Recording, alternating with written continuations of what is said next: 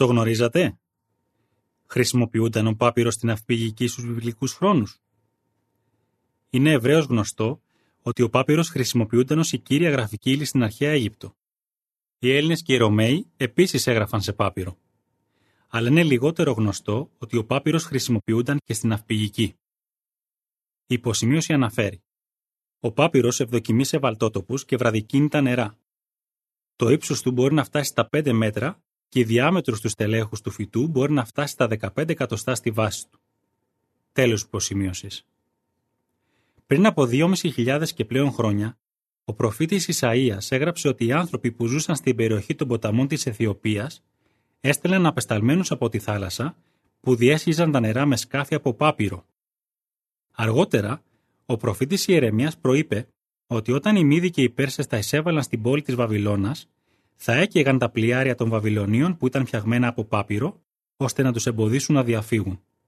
Ισαΐας 18, 1 και 2 και Ιερεμίας 51-32. Η Αγία Γραφή είναι θεόπνευστη, οπότε οι σπουδαστές της Γραφής δεν εκπλήσονται που τα αρχαιολογικά ευρήματα δείχνουν ότι ο πάπυρος όντως χρησιμοποιούνταν στην αυπηγική στους βιβλικούς χρόνους. Τι έχει ανακαλυφθεί; Οι αρχαιολόγοι έχουν βρει λεπτομερείς αποδείξεις της κατασκευής σκαφών από πάπυρο στην Αίγυπτο. Πώς κατασκευάζονταν τα σκάφη από πάπυρο; Ζωγραφικές παραστάσεις και ανάγλυφα σε Αιγυπτιακούς τάφους περιγράφουν τη διαδικασία συλλογής παπύρου και κατασκευής σκαφών. Έκοβαν τα στελέχη του παπύρου, τα έκαναν δεμάτια και κατόπιν έδαιναν τα δεμάτια μεταξύ τους. Τα στελέχη του παπύρου είναι τριγωνικά, όταν λοιπόν δένονται σφιχτά μεταξύ τους, σχηματίζουν ένα συμπαγές γερό δεμάτι. Σύμφωνα με το βιβλίο Εγχειρίδιο για την αρχαία Αίγυπτο, τα σκάφη από πάπυρο μπορούσαν να έχουν μήκος μέχρι και 17 μέτρα, κάτι που σήμαινε ότι χωρούσαν 10 ή 12 κουπιά σε κάθε πλευρά.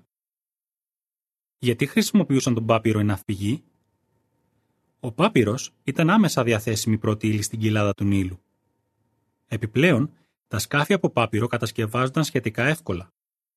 Ακόμα και όταν το ξύλο έγινε το βασικό υλικό για την κατασκευή μεγάλων σκαφών, φαίνεται ότι οι ψαράδες και οι κυνηγοί συνέχισαν να χρησιμοποιούν λέμβους και μικρά πλοιάρια από πάπυρο.